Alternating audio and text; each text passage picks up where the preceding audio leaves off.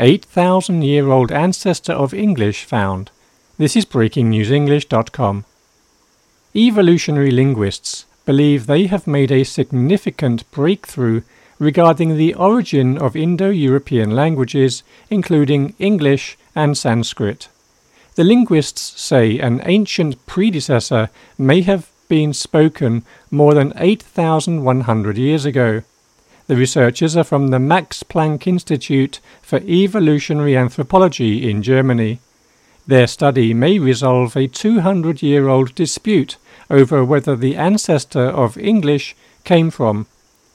One school of thought posits English has its roots in the Pontic Caspian steppe on the northern shore of the Black Sea 6,000 years ago.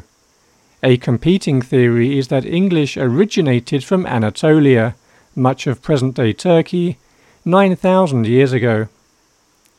Indo European languages are spoken by nearly half of the world's population. The most commonly spoken members of this family are English, Hindi, Urdu, Spanish, Bengali, French, Russian, Portuguese, and Punjabi.